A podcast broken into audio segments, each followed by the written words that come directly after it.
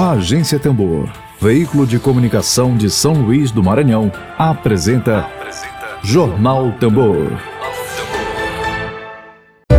Dedo de prosa. Dedo de prosa.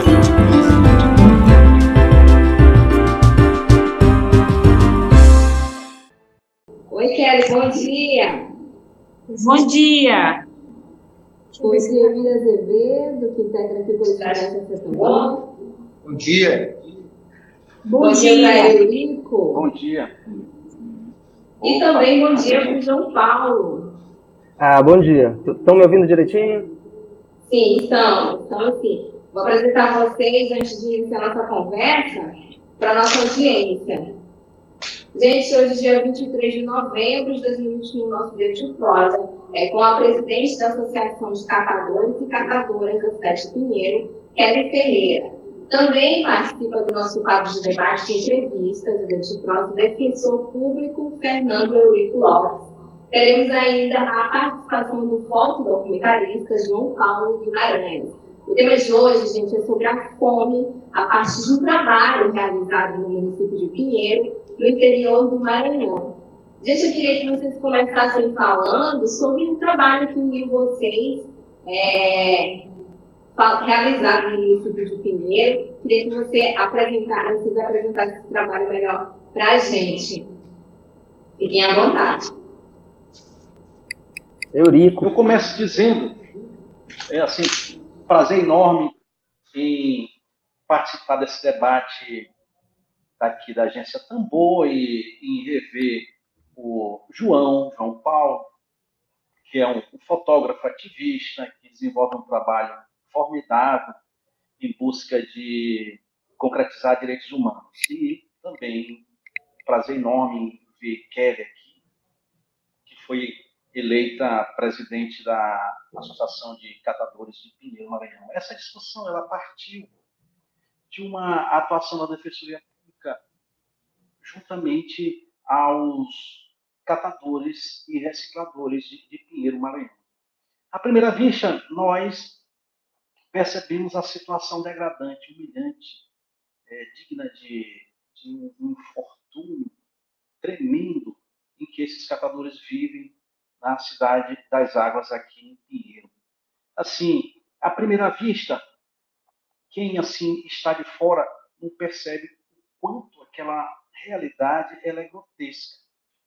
Eu tenho que dizer que o catador, quando se fala em catador, ele primeiramente ele vai em busca de metais, de alumínio, para poder vender para esses depósitos e os depósitos vendem para a indústria de reciclagem. Mas, ao mesmo tempo, como a situação hoje no Brasil, essa fome que voltou assim de, de forma muito é, tremenda, forte, eles buscam também alimentos. Assim. O ponto alto, assim, eu posso dizer, o ponto alto do catador em, em Pinheiro é quando um caminhão, às 13h30, é, aparece lá no chão, que é o caminhão do supermercado em Pinheiro, em que todos eles correm para disputar alimentos. alimentos.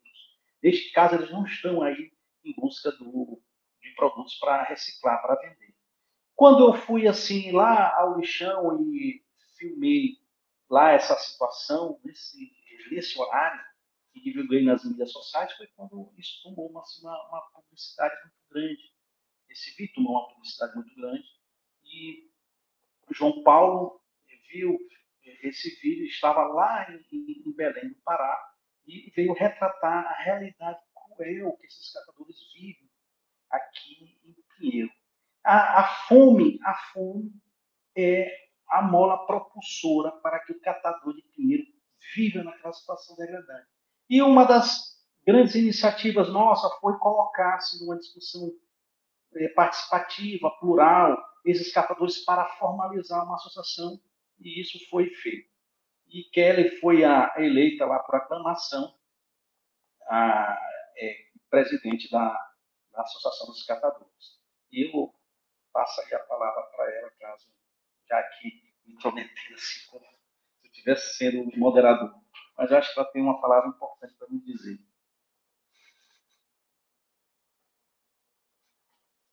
Kelly, pode ficar à vontade. O microfone. Deu uma travadinha na imagem para vocês também, da Kelly? Oi, Kelly, me ouve? Deu, deu uma travada. Oi, boa, bom dia. Bom dia.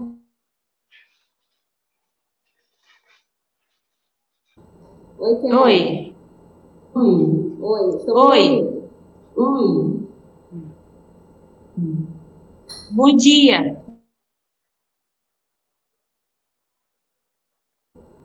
Eu me chamo, eu me chamo a Kelly, Ke- Kelly Ferreira, é, presidente da Associação de Catadores daqui de Pinheiro.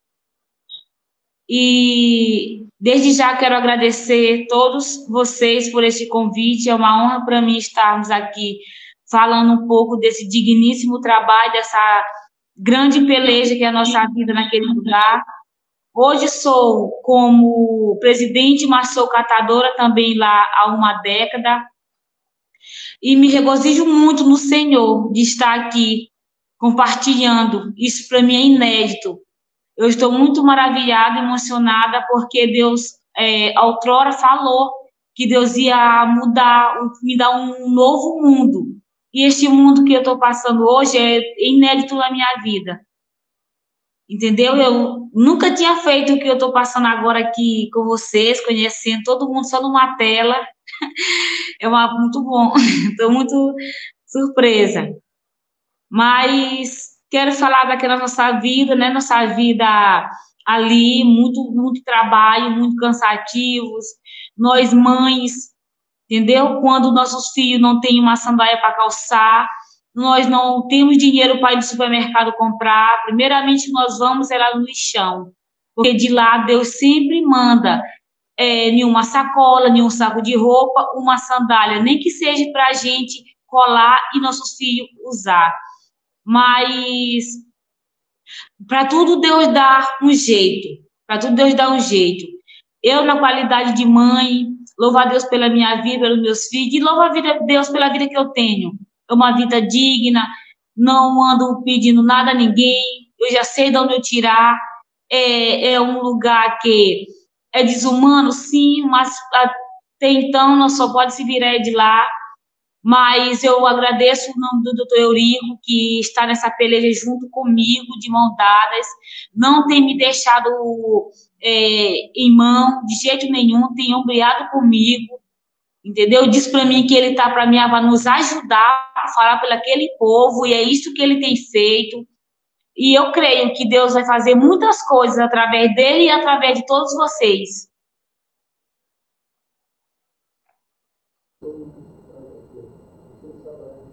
João, pode ficar à vontade também.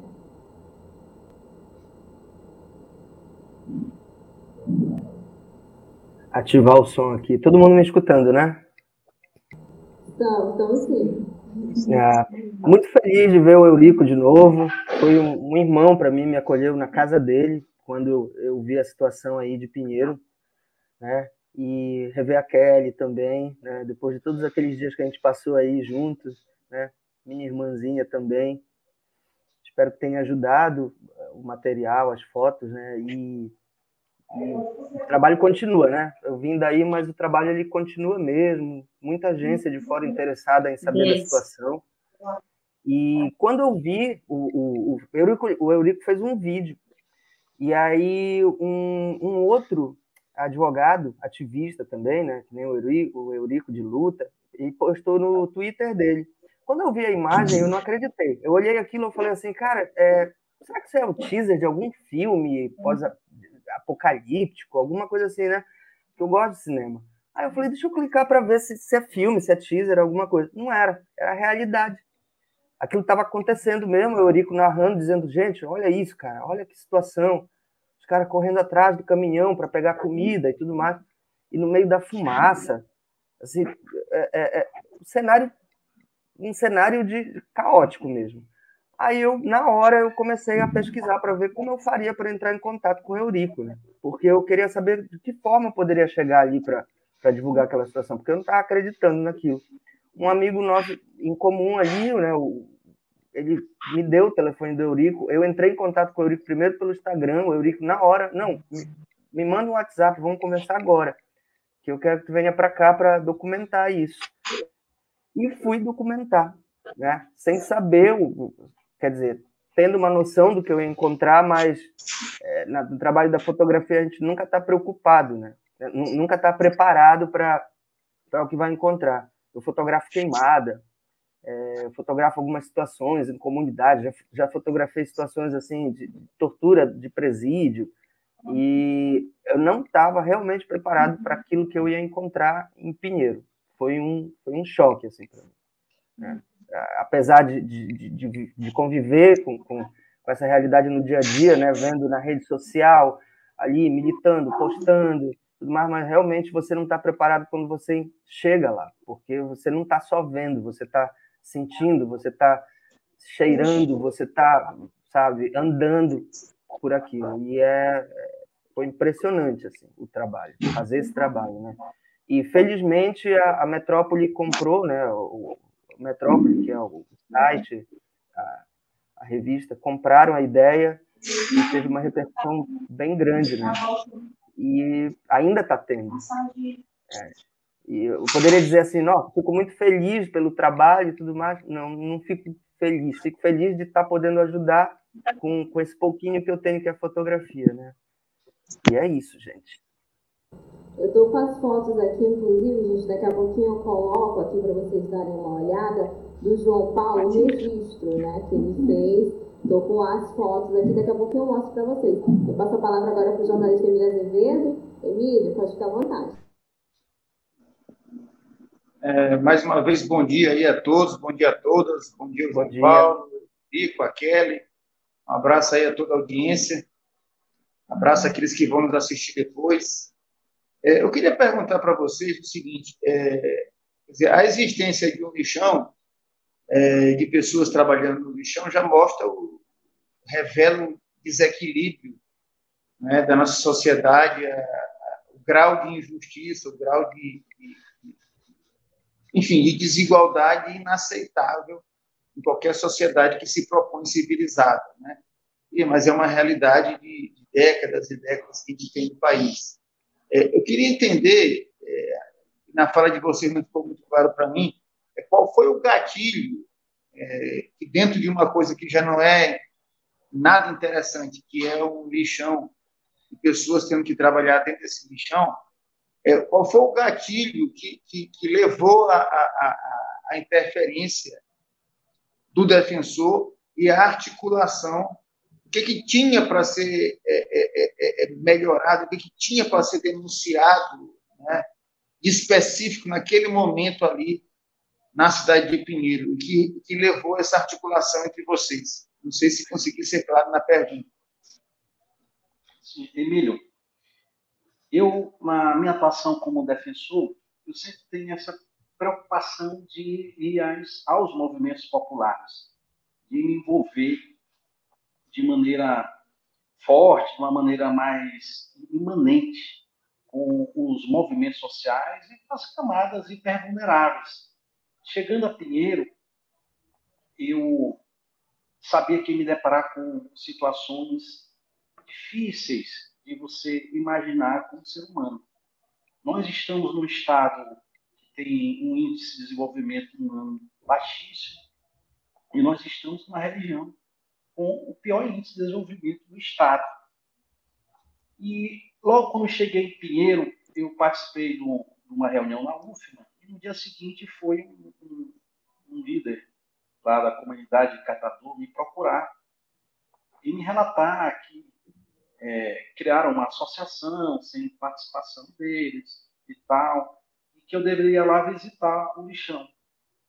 Eu digo assim, só assim, a título de curiosidade, eu sou mestrando em filosofia pela UFA, é um mestrado acadêmico que eu faço. E eu estudo participação popular, democracia, é, dar voz às invisibilidades. E fui lá, é, senti o lixão de perto, o que, que aquelas pessoas tinham para me dizer, falar. E eu fui até o lixão, fui umas três vezes. A última foi aquela que eu filmei o, o, o, o vídeo lá. E, assim, aí eu comprei assim, aquela causa, eu comecei a me movimentar assim, de tal maneira, porque quando você vê de longe é, é uma coisa, quando você vai lá e vivencia, sente aquela realidade muito crua, é outra coisa.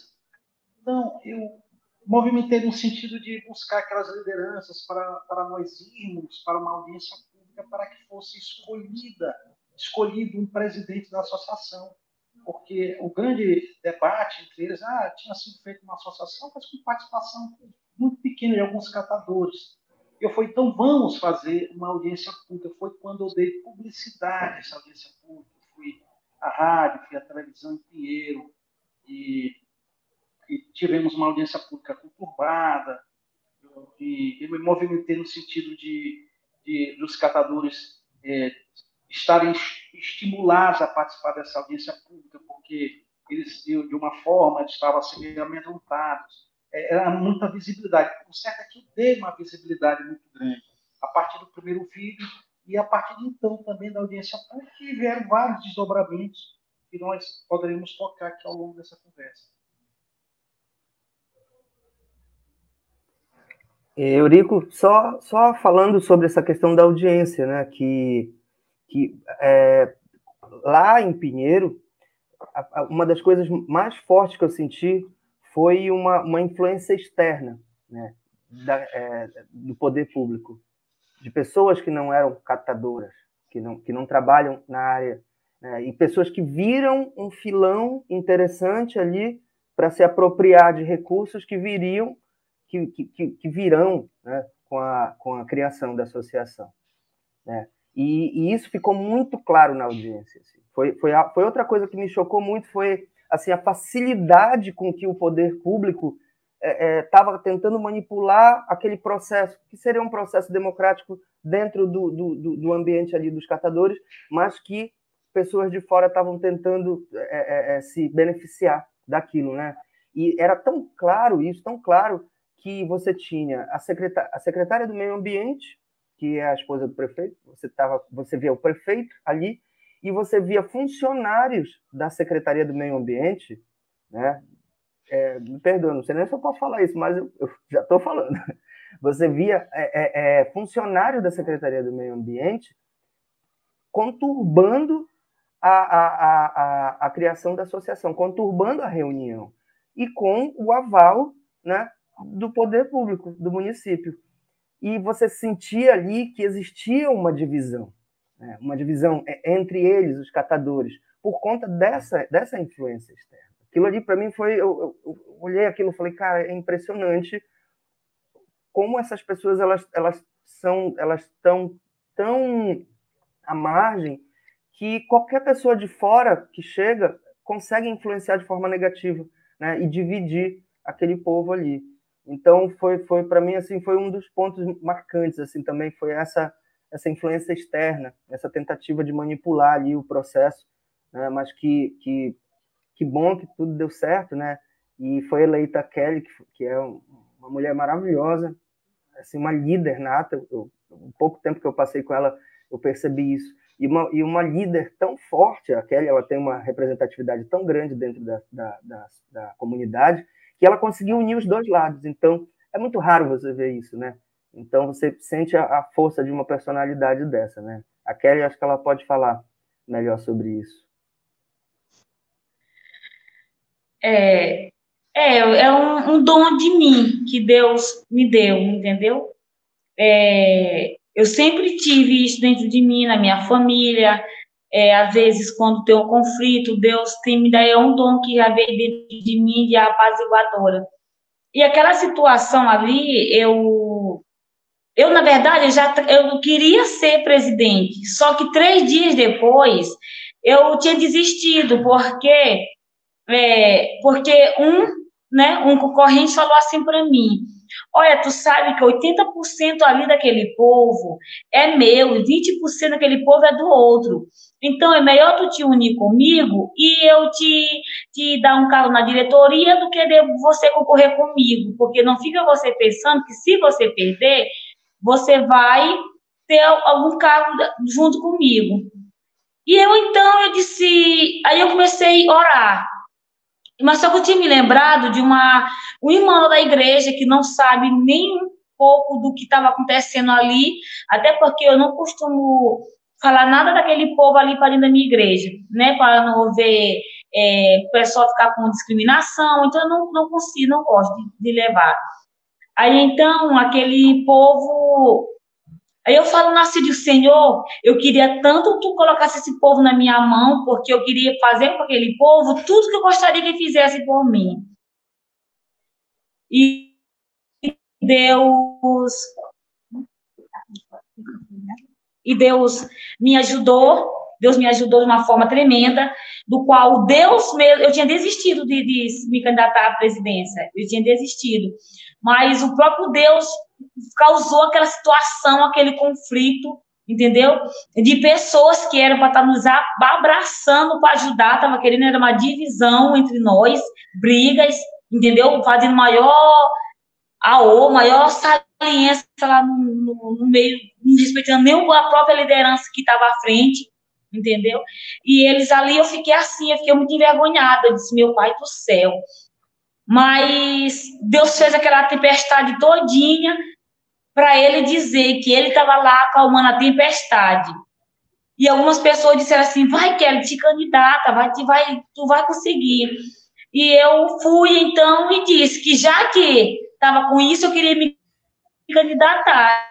E queria saber se os dois lados me apoiavam.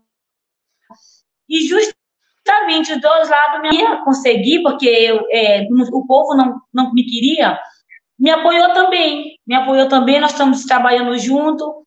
É, formamos uma equipe é, bem, bem responsável para lutar por aquele povo eu à frente de tudo, mas só que é, alguns momentos eu vou me sentar com eles para nós discutir em tema. Antes de eu levar para o povo, eu quero dizer primeiramente com eles, eu quero fazer uma associação muito mente, porque algumas pessoas do poder público ainda não descansaram, continuam querendo atrapalhar os projetos de Deus, primeiramente e depois o do homem entendeu? Então eles não descansaram e querem porque querem estar no meio daquele povo tão sofrido, brincando, brincando com o nosso sofrimento. Emílio, Lívia, impressionante disso aí também são dois pontos. Você vê um, uma comunidade daquela que vive na extrema miséria, uma comunidade hiper vulnerável e, assim, você vê pessoas assim e pessoas querendo se aproveitar eleitoralmente delas.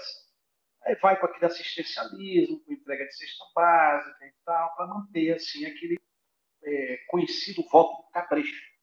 Coisa antiga, que hoje você dá em conta de, de outra forma hoje. Então, parece que não, não, não faz nem sentido de tirar aquelas pessoas daquele estado de miséria. Outro ponto é que com a essa lei, ele é uma lei nacional de, de resíduos sólidos que dá muitas garantias e direitos aos catadores. Tem que incluir esses catadores no, ciclo, no ciclo do, dos resíduos e eles têm que ser contratados poder público, ou poder privado. E há interesses por trás disso aí, porque já se vislumbra assim, algum ganho. São esses dois pontos que eu queria tocar.